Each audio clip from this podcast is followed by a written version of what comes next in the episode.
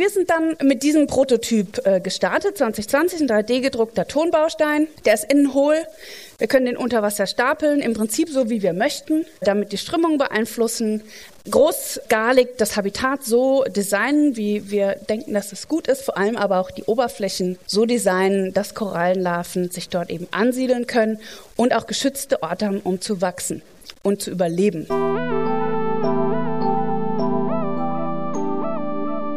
Da waren einige kleine Korallen drauf und sonst einfach so ein Bewuchs. Und jetzt, im Dezember, haben wir neue Fotos gekriegt. Bam. Und einfach von da, da sieht man, was exponentielles Wachstum ist. Hier ist die beste Antwort. Wir hören auf, Öl, Kohle und Gas zu verbrennen. Wir essen alle kein Fleisch mehr. Wir forsten den Regenwald wieder auf. Ähm, dann essen wir am besten keinen Fisch mehr. Äh, wir bauen keine Häfen mehr aus. Wir fahren nicht mehr so viel mit Schiffen über den Ozean, um all diese Güter um die Welt zu schiffen. Mm, am besten haben wir perfekte Abwassersysteme überall.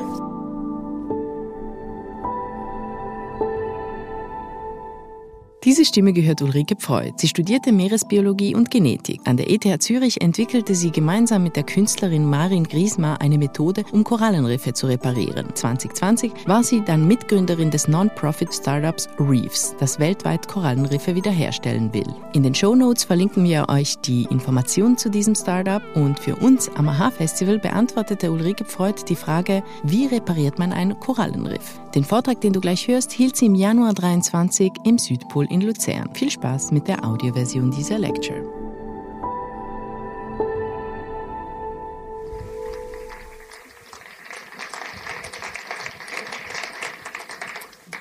Vielen Dank, herzlich willkommen.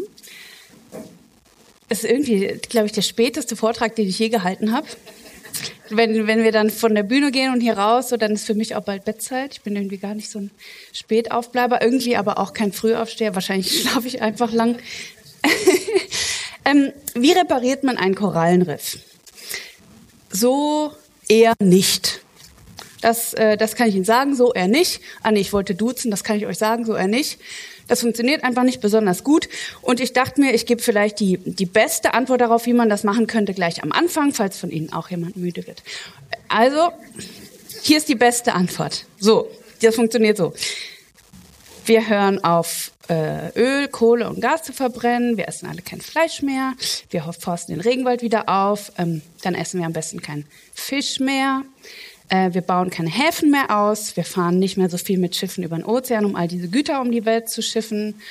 Ähm, am besten haben wir perfekte Abwassersysteme überall, äh, vor allem auch für die Landwirtschaft. Und wenn wir das alles haben, also die Armut sollte sich noch verringern, äh, vor allem im globalen Süden. Und äh, dann richten wir Schutzgebiete ein um alle Korallenriffe. Und dann warten wir so zehn Jahre ungefähr. Und ich kann euch versichern, da würden wir echt richtig fantastische Riffe danach wieder sehen. Wahrscheinlich so schön, wie sie von uns fast niemand bisher gesehen hat. Klingt ein bisschen unrealistisch. Ja, also es, es würde so tatsächlich funktionieren, aber wir haben einfach nicht mehr viel Zeit. Ähm, die Riffe dieser Welt werden in den nächsten 30 Jahren so weit reduziert werden, also wir erwarten 2050, dass etwa 95 bis 99 Prozent aller Riffe dieser Welt einfach nicht mehr wirklich Riffe sind, sondern die Korallen dort äh, haupt im, im, ja, in ihrer Vielfalt und in ihrer Menge im Wesentlichen abgestorben sein werden. Und deshalb kriegen wir das alles, so schnell kriegen wir das einfach alles nicht hin. Und deshalb möchte ich heute eben einen alternativen Ansatz präsentieren, mit dem man vielleicht die Riffe dieser Welt zumindest reparieren könnte. Da wollte ich fragen, wer hat denn schon mal von euch einen Riff live gesehen? Circa die Hälfte. Und wer hat schon mal ein Riff auch, ja, vielleicht ein sterbendes Riff gesehen oder musste das selbst schon erfahren, mal an einem Ort gewesen zu sein, zweimal vielleicht in einer ähnlichen Region und irgendwie gesehen hat, dass das Riff einfach jetzt richtig, richtig traurig aussieht. Fallen. Ah, doch, ja, okay, also diese Personen können das sehr gut nachvollziehen, wie man sich da fühlt, wenn man vielleicht auch einen Bezug aufgebaut hat äh, zu dieser Unterwasserwelt. Ich habe mein erstes Riff gesehen mit 15 Jahren beim Schnorcheln in Ägypten mit der Familie. Ähm, und eigentlich komme ich aber aus dem Pfälzerwald in der Nähe von Kaiserslautern. So meine Kindheit und Jugend wirklich eher mit Klettern verbracht und irgendwie in Höhlen spielen und so. Und erst mit 20 habe ich tauchen gelernt. Dann habe ich mein Studium abgeschlossen in Genetik und in Meeresbiologie. Das Ökosystem mehr als Ganzes, also einfach dieser ganze Lebensraum ist mir immer, immer näher gekommen, immer weiter ans Herz gewachsen über die Zeit. Ich habe dann promoviert in ähm, Fach, also Fachrichtung, die würde man nennen, so mikrobielle Ozeanographie, also das Verständnis des Ozeans so, äh, im Gesamten, aber vor allem äh, betrachtet von den, ein, den kleinsten Einheiten, so planktonischen Lebewesen. Dann bin ich äh, zum Postdoktorat an die ETH Zürich 2016 und durfte auch einen kurzen Ausflug machen äh, in die Weltraumbiologie. Das war enorm spannend. Das kann ich nur empfehlen. Hier äh, in, in Schwerelosigkeit oder das war, glaube ich, Mondschwerkraft. Da kann man sehr hoch springen. Wenn jemand mal die Chance hat, unbedingt empfehlenswert. Das glaube ich, wenn man kein Experiment macht an Bord, aber enorm teuer. naja, aber ich bin, bin dann beim Ozean geblieben, einfach meine Leidenschaft. Ähm, das war mir wichtig, da was zu verändern. Und ich habe relativ lang gebraucht, bis ich so die Bedrohtheit der Riffe in ihrer Gesamtheit irgendwie auch verstanden habe. Und das ist auch ein Ziel von mir, Ihnen, euch zu ermöglichen, dass das, äh, dass ihr nicht so lange dafür braucht wie ich, keine 20 Jahre. Bevor wir aber fragen, wie man jetzt einen Riff repariert, sollten wir uns vielleicht fragen, warum denn die Riffe überhaupt kaputt gehen. Die Riffe gehen aus vielen Gründen kaputt. Einen, ähm, da war vielleicht ein Hinweis schon äh, dabei in meinen ersten paar Sätzen. Ein Grund ist der Klimawandel und die Erhitzung der Meere. Ich habe mal alle Hauptgründe hier oben kurz äh, aufgeschrieben. Der Klimawandel, vor allem durch die Erhitzung, führt zur Korallenbleiche. Also die äh, Korallen sind ja Tiere und in ihrem Gewebe haben sie Algen, auch grün, alle möglichen anderen Farben. Und diese Algen, äh, die füttern im Prinzip die Koralle mit Zucker indem sie Sonnenenergie aufnehmen und äh, den Zucker an die Koralle weitergeben. Dafür haben sie einen tollen Platz an der Sonne zum Leben. Und diese Algen vertragen die Hitze nicht gut und werden dann von der Koralle ausgestoßen. Die werden von äh, positiven Mitbewohnern zu sehr negativen Mitbewohnern und müssen dann gehen. Und die Koralle selbst verschreibt sich damit aber dem Hungertod. Und wenn die Hitze zu lange andauert, so drei Wochen, dann stirbt die Koralle den Hungertod. Das, was wir vorher sehen, was die Korallenbleiche, was der Korallenbleiche den Namen gegeben hat, das ist im Prinzip die lebendige Koralle, die aber keine Algen mehr in sich trägt und ähm, ihr Gewebe ist transparent und man sieht einfach das weiße Kalkskelett durch. Korallen bauen also Kalk auf in, äh, in sich als Endoskelett. Damit schützen sie sich ähm, und das ist auch das, was über Jahrhunderte diese fantastischen Riffe aufbaut. Das ist das Kalkskelett der Korallen. Die Überfischung ist ein ganz großer Faktor, weil etwa ein Drittel aller Fische auch Lebensstadien in Riffen hat. Und äh, wenn man diese Fische jetzt alle wegfischt, dann geht aus diesem wahnsinnig komplexen Lebensraum Korallenriff, nimmt man einfach zu viele Teile raus. Alles dort, wie auch zum Beispiel im tropischen Regenwald, es gibt einfach sehr viele Abhängigkeiten. Tiere ähm, oder ja, Lebensgemeinschaften, die voneinander abhängen. Und wenn ich da jetzt zu viele Fische wegnehme, zum Beispiel Haie, ähm, also die, die Apex-Räuber, die, die Top-Räuber, dann funktioniert einfach irgendwann dieses Ökosystem als Ganzes nicht mehr und klappt in sich zusammen. Und sowohl die globale als auch die lokale Fischerei ist da mittlerweile ein Problem. Dann Abwässer ist auch ein großes Problem, vor allem landwirtschaftliche Abwässer, weil sich dort viel Nährstoffe drin befinden, also Dünger. Und ähm, dieser Dünger führt meistens dazu, dass das, was schnell wachsen kann, wenn es genug Dünger bekommt, alles andere überwächst. Und das sind dort bestimmte Algen. Die sieht man hier auf dem Foto gut. Die sieht man hier gut. Diese fädigen Algen, die so ein bisschen schleimig wirken, die wachsen einfach schneller als Korallen und irgendwann ersticken die auch alle Korallen. Dann gibt es natürlich noch die direkte Zerstörung. Die ist zum Beispiel besonders wichtig in Indonesien. In Indonesien ähm, und auch in Gebieten drumherum kommt, kommen ungefähr 70 Prozent aller Fische, die gefangen werden, aus der Dynamitfischerei. Man findet dort Dynamitsspuren an den Fischen. Und das bedeutet wirklich, diese Dynamitbomben, die bomben einfach die gesamte dreidimensionale Struktur weg. Danach ist einfach nicht mehr viel übrig. Zum Beispiel, das könnte Dynamit gefischt sein, wobei da ist sogar noch ein bisschen was übrig. Aber dieser ganze Schutt, den man hier sieht, das ist so typisch für Dynamitfischerei. Ähm, das kann auch anders entstehen, aber Dynamitfischerei, die macht wirklich einfach alles platt. Und da sieht man oft 30, 40 Jahre, da wächst einfach nichts mehr. Da entsteht das Korallenriff nicht wieder von selbst. Bei all den anderen Faktoren stirbt irgendwann das Korallentier und wenn das Korallentier stirbt, wird eben dieses Kalkskelett freigelegt.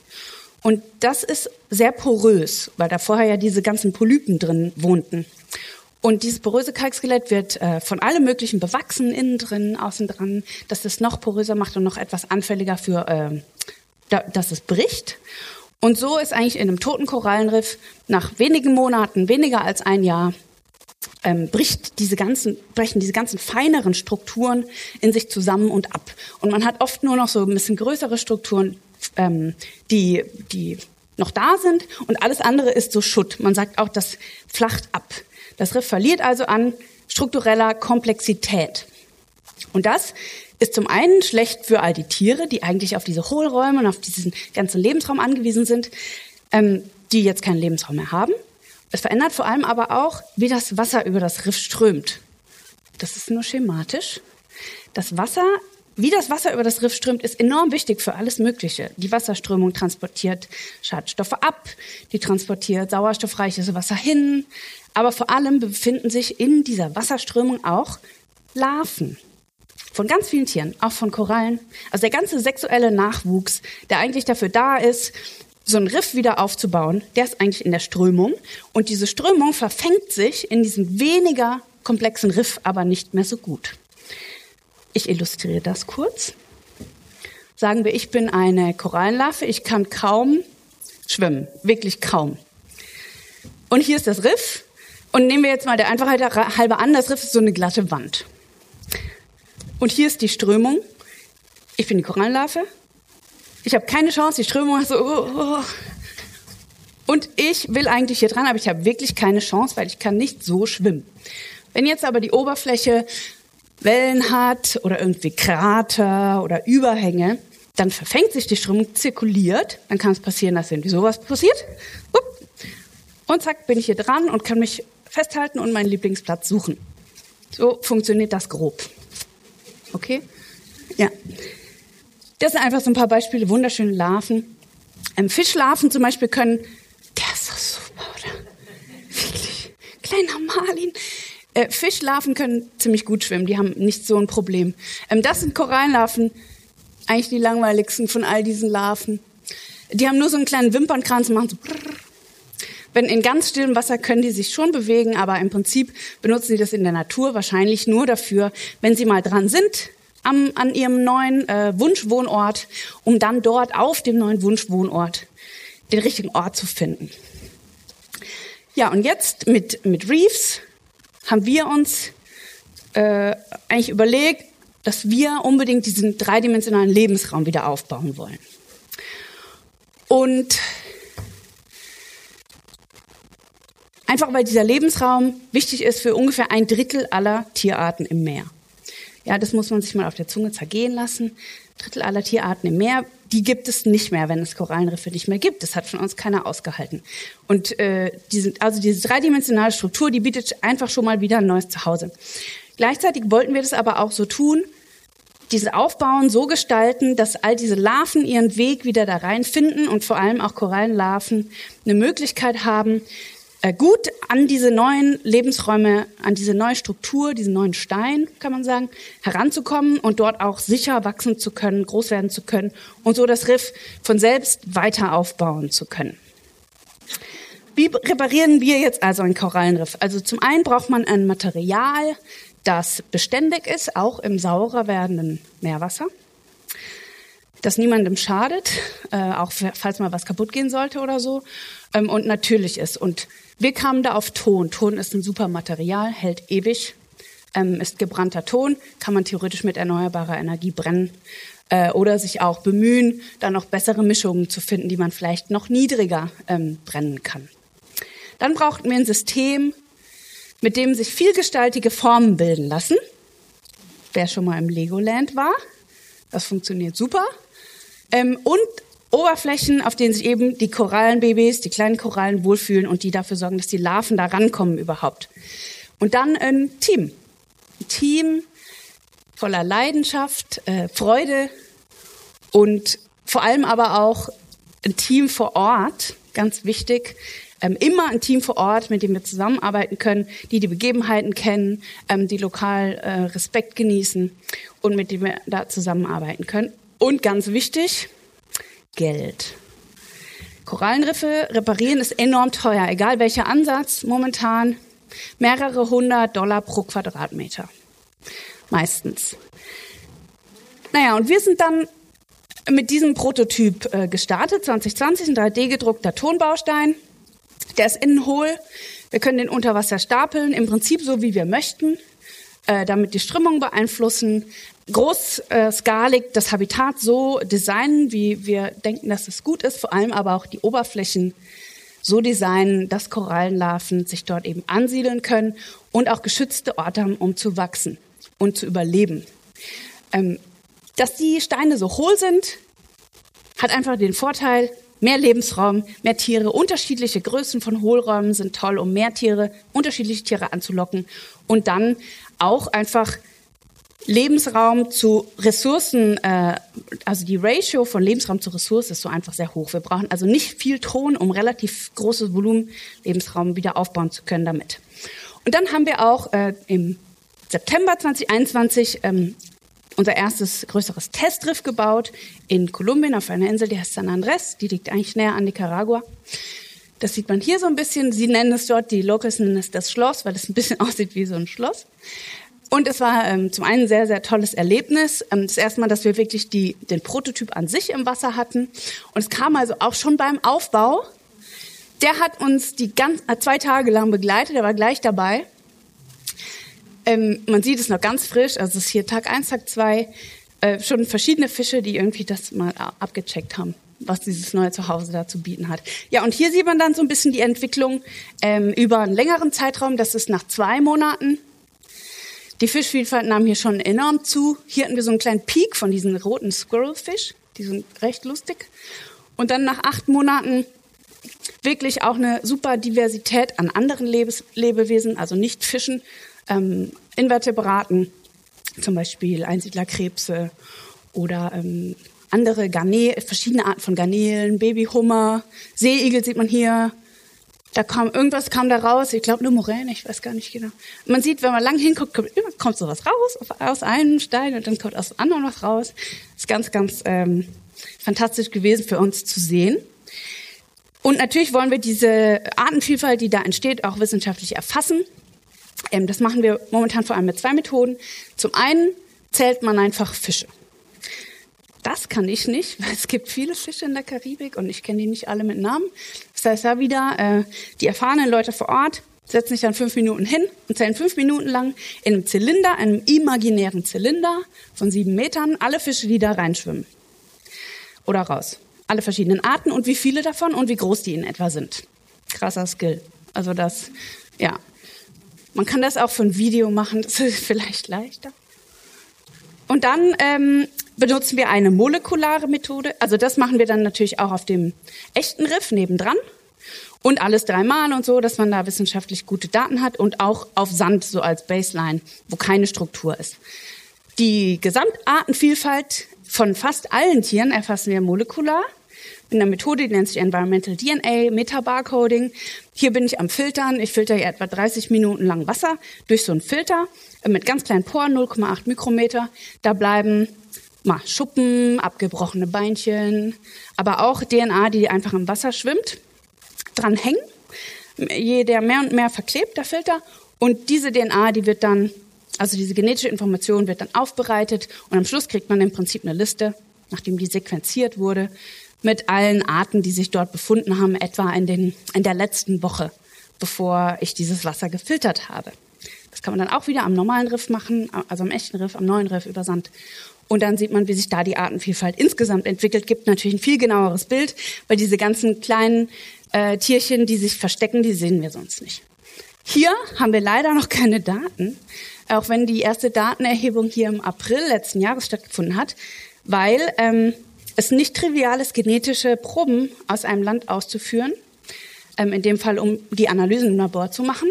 Ähm, das ist auch gut so. Äh, das ist gegen Biopiraterie. Sonst kann man, man kann genetische Informationen recht schnell in Profit verwandeln. Man denke an die Pharmabranche zum Beispiel. Äh, wir haben das natürlich nicht vor, aber deshalb gibt es diese Sicherheitsvorkehrungen und das kann relativ lange dauern.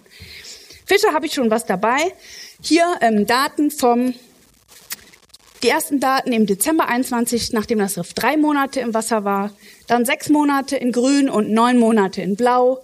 Und äh, was man sieht, vor allem das hier ist also unser, unser Riff. Das, man sieht erstmal vor allem, dass sich von drei bis neun Monaten eigentlich nicht wirklich viel verändert hat. Eigentlich nichts. Statistisch gesehen nichts. Ähm, das ist das echte Riff, dort in der, in der gleichen Gegend. Man sieht auch gleichbleibend hohe Fischdiversität. Was man dann auch noch sieht, ist, dass an unserem Riff die Fischdiversität fast schon genauso hoch ist wie am echten Riff, und zwar nach drei Monaten schon. Das äh, freute uns enorm, weil es einfach heißt, dass dieser Lebensraum, den wir da gebaut haben, von den Fischen so angenommen wird, wie das echte Riff nebendran als Lebensraum angenommen wird, dass wir also mit den Annahmen, die wir gemacht haben darüber, wie so ein Lebensraum gestaltet sein muss, gar nicht so falsch lagen. Ähm, als Baseline über Sand ist die Diversität natürlich viel geringer. Die Frage ist jetzt aber ja, wann sieht das denn wieder so aus? Das wollen wir. Wann sieht das wieder so aus? Und da, also voll mit Korallen oder voll mit Korallen, strukturell wahnsinnig komplex. Und dafür sind ja vor allem die Korallen wichtig und nicht die Fische. Deshalb ist das eigentlich unser wichtigstes Ergebnis. Da, an Angelas Fingertipp, sitzt eine Babykoralle. Das ist eine Babykoralle. Diese Babykoralle, man sieht hier die Würste von dem 3D-Druck. Der Stein steht auch vorne auf dem Tisch. Ein Stein, könnt ihr euch mal angucken, ist ein bisschen was dran kaputt, aber ist nicht so schlimm. Und die hat etwa 16 Polypen schon, die sind die Einzelpolypen da, so sternförmig. Das heißt, die ist schon etwa zwei Monate alt, vielleicht sogar drei. Ähm, die wachsen am Anfang enorm, enorm langsam, weil sie nur mit so einem kleinen Polyp anfangen. Dann geht es dann, dann immer schneller das hat uns also enorm gefreut. Das war im Juli letzten Jahres und im Oktober waren wir dann da, ähm, Hanna und ich, und haben diese Babykorallen eben systematisch ausgezählt. Und uns wieder enorm gefreut, weil, ah, vielleicht erstmal kurz zur Methode, das ist nämlich äh, eigentlich noch ganz äh, spannend. Man sieht vielleicht ein bisschen, das da ist die gleiche Koralle. Und äh, wir zählen die so, indem wir nachts tauchen gehen mit UV-Licht oder einer gewissen blauen Well Wellenlänge, das geht auch. Und dann gehen wir nachts tauchen mit dem UV-Licht ähm, und sonst keinem Licht, kein weißes Licht. Und dann leuchten die Korallen in dieser wunderschönen Fluoreszenz. Viele von den kleinen Korallen leuchten grün. Diese hier leuchtet innen drin auch noch rot. Das sieht man hier nicht so gut. Ähm, das Skelett und die Algen zum Beispiel leuchten manchmal unterschiedlich. Und äh, so können wir die finden, sonst hätten wir keine Chance. Inmitten all des, dieses anderen Bewuchses hätten wir keine Chance, sie zu finden. Dann markieren wir uns, wo wir die gefunden haben und tagsüber gehen wir wieder und machen dann Fotos im Weißlicht. Das andere hier sind alles Weißlichtfotografien. Unterschiedliche Arten, sind alles andere Arten. Und wir haben also, dieses Riff bestand aus 230 Steinen und wir haben auf jedem zweiten Stein eine Koralle gefunden. Also im Durchschnitt. Manche hatten keine, manche hatten äh, mehr. Und damit ungefähr elf pro Quadratmeter. Das ist vielleicht nicht so eine wichtige Zahl, aber das ist äh, nicht schlecht und vor allem ist es zwei bis dreimal so viel, wie wir auf dem echten Riff nebendran gefunden haben. Auf vergleichbaren Flächen, also Flächen, wo theoretisch Korallen sich hätten niedersetzen können, also die frei waren von anderen äh, schon erwachsenen Korallen zum Beispiel. Ja, das hat uns also sehr gefreut und, und um vielleicht ein bisschen einen Ausblick zu geben, wie sich dieses äh, Riff in Kolumbien, das jetzt etwa 15 Monate im Wasser ist, entwickeln könnte, habe ich noch ein anderes Experiment mitgebracht. Das haben wir installiert äh, früher. Deshalb sind das auch noch nicht diese Steine, sondern nur so Fliesen, 10 mal 10 Zentimeter hohl hohe 3D-gedruckte Tonfliesen, das gleiche Material, verschiedene Strukturen, die wir hier probiert haben, in den Malediven, haben ins Wasser gehängt, dann kam Covid. Niemand von uns war dort seitdem. Ähm, auf der Station aber, wo, die, äh, wo wir das Experiment installiert haben, das wird von der ähm, Uni Milano betrieben. Dort sind ab und zu welche gewesen und nach 15 Monaten haben wir einmal Fotos bekommen. Da haben wir kleine Korallen gefunden, etwas größer als die auf dem kolumbianischen Riff. So. Die sieht man auf dem Foto nicht, aber da waren einige kleine Korallen drauf und sonst einfach so ein Bewuchs. Und jetzt, im Dezember, haben wir neue Fotos gekriegt. Bam. Und einfach von da, da sieht man, was exponentielles Wachstum ist. Finde ich. Also, wie schnell diese kleinen, noch kleinen Korallen dann hier, wie schnell die im Teenageralter dann groß werden. Kaum zu glauben.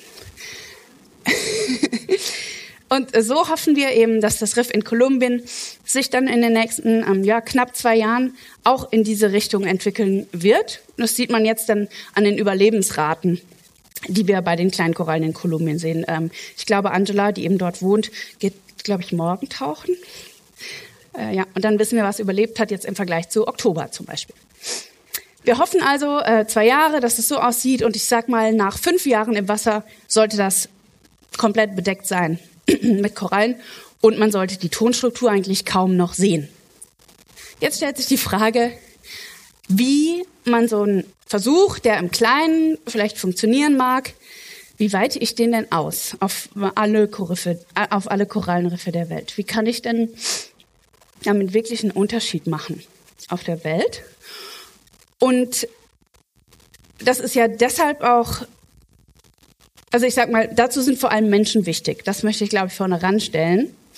Ähm, wir arbeiten dazu genau aus dem Grund, auf der ganzen Welt, also wir bauen ein Netzwerk auf, wir haben ja noch gar nicht Riffe auf der ganzen Welt. Ähm, aber wir, wir sind dabei, ein Netzwerk aufzubauen von lokalen Organisationen, so wie auch in Kolumbien und auf den Malediven, äh, in denen Menschen sitzen, äh, die motiviert sind, die wissen, ähm, was die Riffe bei ihnen, ihnen bedeuten und was sie davon haben. Und die also eigentlich sehr gerne ihre Riffe reparieren würden, aber da fehlt es oft vor allem an finanziellen Mitteln. Und ähm, vielleicht auch, ja, dass die Ansätze da sind oder eben nicht nur die finanziellen Mittel dafür da sind, sondern auch irgendwie Strukturen und ähm, Prozeduren, wie man das machen kann. Und ähm, was wollte ich eigentlich genau sagen? Jetzt hier wirklich mal, es ist eben spät. Langfristig, Alternative, genau. Ja. Menschen sind deshalb so wichtig, weil es reicht ja auch nicht, diesen Lebensraum aufzubauen. Ich denke, das ist, äh, glaube ich, fast allen klar. Ähm, das ist schön, aber das funktioniert langfristig nicht, wenn die Menschen nicht mitmachen und Gemeinschaften vor Ort, die von diesen Riffen abhängig sind, deren Lebensgrundlage die Riffe sind, heute schon, die jetzt leiden, die müssen mit an Bord sein. Und die sind dann mit an Bord, wenn sie das Riff gebaut haben und nicht wir oder irgendeine Maschine. Und ich habe schon manchmal die Kritik gehört, ja, aber Ulrike, ähm, wenn das noch von Menschen installiert wird, dann kann das nicht skalieren. Und ich bin der Meinung, dass das falsch ist aus mehreren Gründen. Zum einen, also ich sehe das beim Herstellen der Module. Das sollte meiner Meinung nach industrialisiert werden und daraufhin arbeiten wir auch, dass es nicht mehr im 3D-Druck geht zum Beispiel, sondern dass die Module irgendwie gegossen werden können oder gefaltet oder so. Dass also die Kapazität, dass wir einfach überhaupt genug davon machen können und vor allem an verteilten lokalen Standorten. Dann aber finde ich es so wichtig, dass man das Aufbauen der Riffe den Mensch vor Ort überlässt. Ähm, man kann die Module ja liefern zum Selbstkostenpreis. Das ist unsere Idee. Und lokale Gruppen vor Ort bauen die Riffe auf, dann sind es ihre Riffe. Und dann wird da auch mehr, hm, dieses schöne Wort Ownership, ähm, oder man fühlt sich verantwortlich dafür. Und man muss ja auch den Fischfang zum Beispiel begrenzen in der Region, äh, vielleicht Teilschutzgebiete einrichten. Und all das funktioniert nur in, in dem Zusammenspiel. Deshalb glaube ich nicht, dass es eine Option ist, weil man irgendeine hochindustrialisierte Lösung da zur Verfügung stellt, die automatisch mit großen Schiffen da irgendwie diese Riffe wieder baut. Natürlich kriegen wir so nicht das ganze Great Barrier Reef wieder aufgebaut. Das ist eine wahnsinnige Fläche, wir haben es ausgerechnet. Pff, also es ist schwierig. Aber wir können zumindest an den 71.000 Kilometern Küstenlinie, die von Riffen jetzt geschützt wären und deren Bevölkerung von Riffen abhängt, vielleicht so ein Riff wieder reparieren, vielleicht gar nicht mal so breit, wie es vorher war, so ein minimale Riff, sage ich mal, dass die Küste noch schützt, ähm, dass äh, die Fischpopulationen wieder hochgehen und so weiter und so fort. Man muss ja nicht die ganze Fläche wieder reparieren, um einen Impact zu generieren ähm, für alle Menschen dort und vor allem auch für den Planeten. Ähm, wie wird das dann finanziert? Also da, das Geld muss ja immer noch irgendwo herkommen. Ich habe gesagt, äh, lokale Gruppen können sich das zum Selbstkostenpreis dann diese Module beschaffen. Aber die müssen ja selbst auch noch Geld haben, um, dass man eben dort wirklich mit Jobs arbeiten kann. Dass man sagen kann, ihr ähm, 2000 Leute, ihr baut jetzt Riffe. Und äh, das Geld könnte zum Beispiel über Riffzertifikate von Unternehmen kommen oder auch von Regierungen. So ein bisschen in, einem, in einer ähnlichen Fasson wie ähm, freiwillige CO2-Zertifikate, nur hoffentlich nicht so ja, behaftet, äh, wie, also da ist ja gerade ganz viel los mit Schwindel und so. Ähm, aber so ein ähnlicher Markt könnte sich etablieren. Dann können wir Gelder aus, äh, aus großen Firmen, aus kleinen Firmen, die das für ihr Nach Nachhaltigkeitsportfolio brauchen, in diese ärmeren Regionen lenken und dort den Riff, äh, Wiederaufbau so finanzieren. Zum Schluss will ich aber noch auf zwei andere Methoden eingehen, schnell. Und zwar, die sind vielleicht ein bisschen geläufiger. Zum einen ist das das Coral Gardening. Das sind Bilder von den Coral Gardeners ziemlich bekannt auf Social Media, halbe Million Follower auf Instagram und so. Sie machen wahnsinnig gutes Marketing, ganz tolle Fotos, fantastisch. Man sieht auch diese Farbgebung.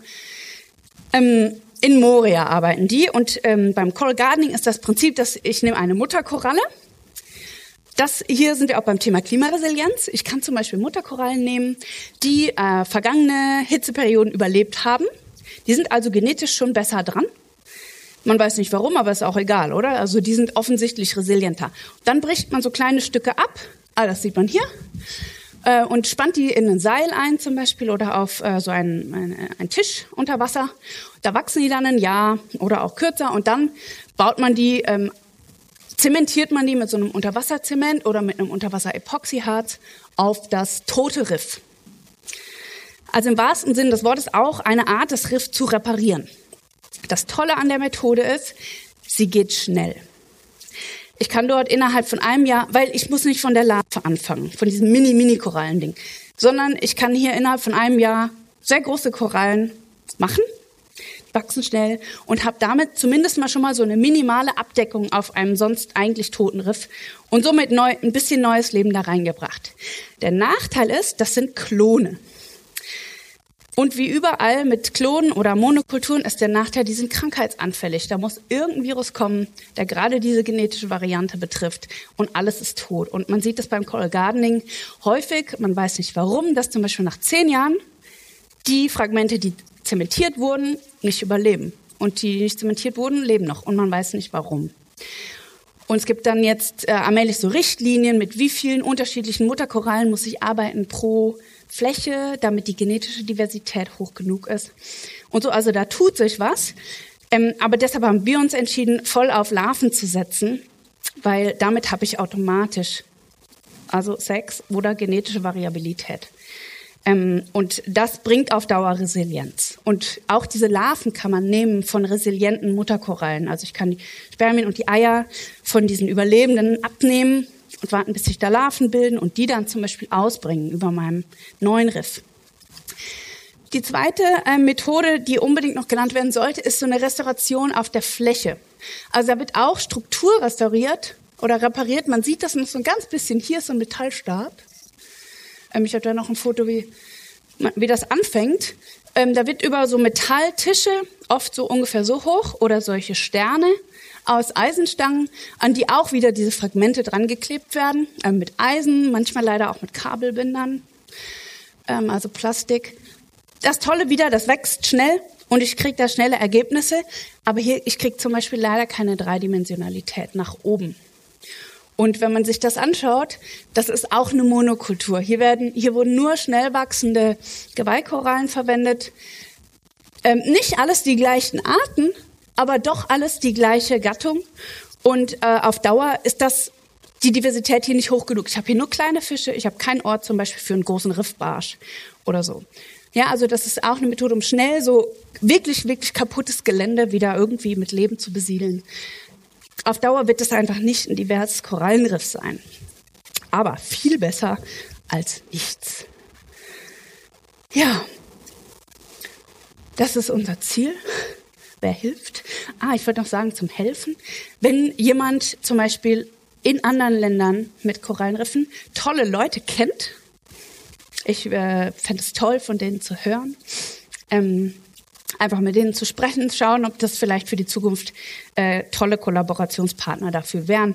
Ähm, hier habe ich so ein bisschen aufgeschrieben, wenn wir schaffen, nur ein Prozent von diesen 71.000 Küstenkilometern ähm, über die Zeit bis 2050 ähm, zu reparieren, in, wenn immer, wenn sie kaputt gehen, wieder zu reparieren, dann ist das einfach schon nur ein Prozent, aber trotzdem schon eine relativ große Wirkung auf den Ozean und das wollen wir ja erreichen.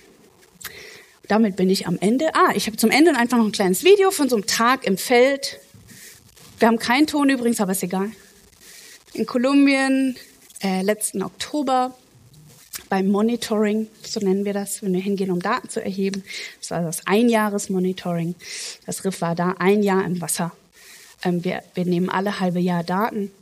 In Zukunft müssen wir hoffentlich nicht mehr selber hin, ähm, sondern wird das alles von den Menschen dort gemacht. Ganz viele kleine Babyfische sammeln da. Wir haben auch noch diverse Experimente jetzt installiert. Ich glaube, das ist wichtig, dass die Wissenschaft immer weitergeht. Wir probieren hier noch acht neue Materialien, wie die Unterschiede so sind in der Besiedlung. Das ist wieder dieses DNA-Filtern, also diese molekulare Methode. Ah, da wird fotografiert. Das ist auch für die molekulare Methode. Hier sind alle äh, systematisch die Bricks, also die Steine markiert, äh, die wir auszählen. Die haben so zufällig markiert, dass wir nicht alle zählen müssen, sondern nur 50. Ja, so war das. Und äh, damit bedanke ich mich ganz herzlich äh, fürs späte Zuhören äh, und gedacht. Und vielleicht ergeben sich ja noch Gespräche.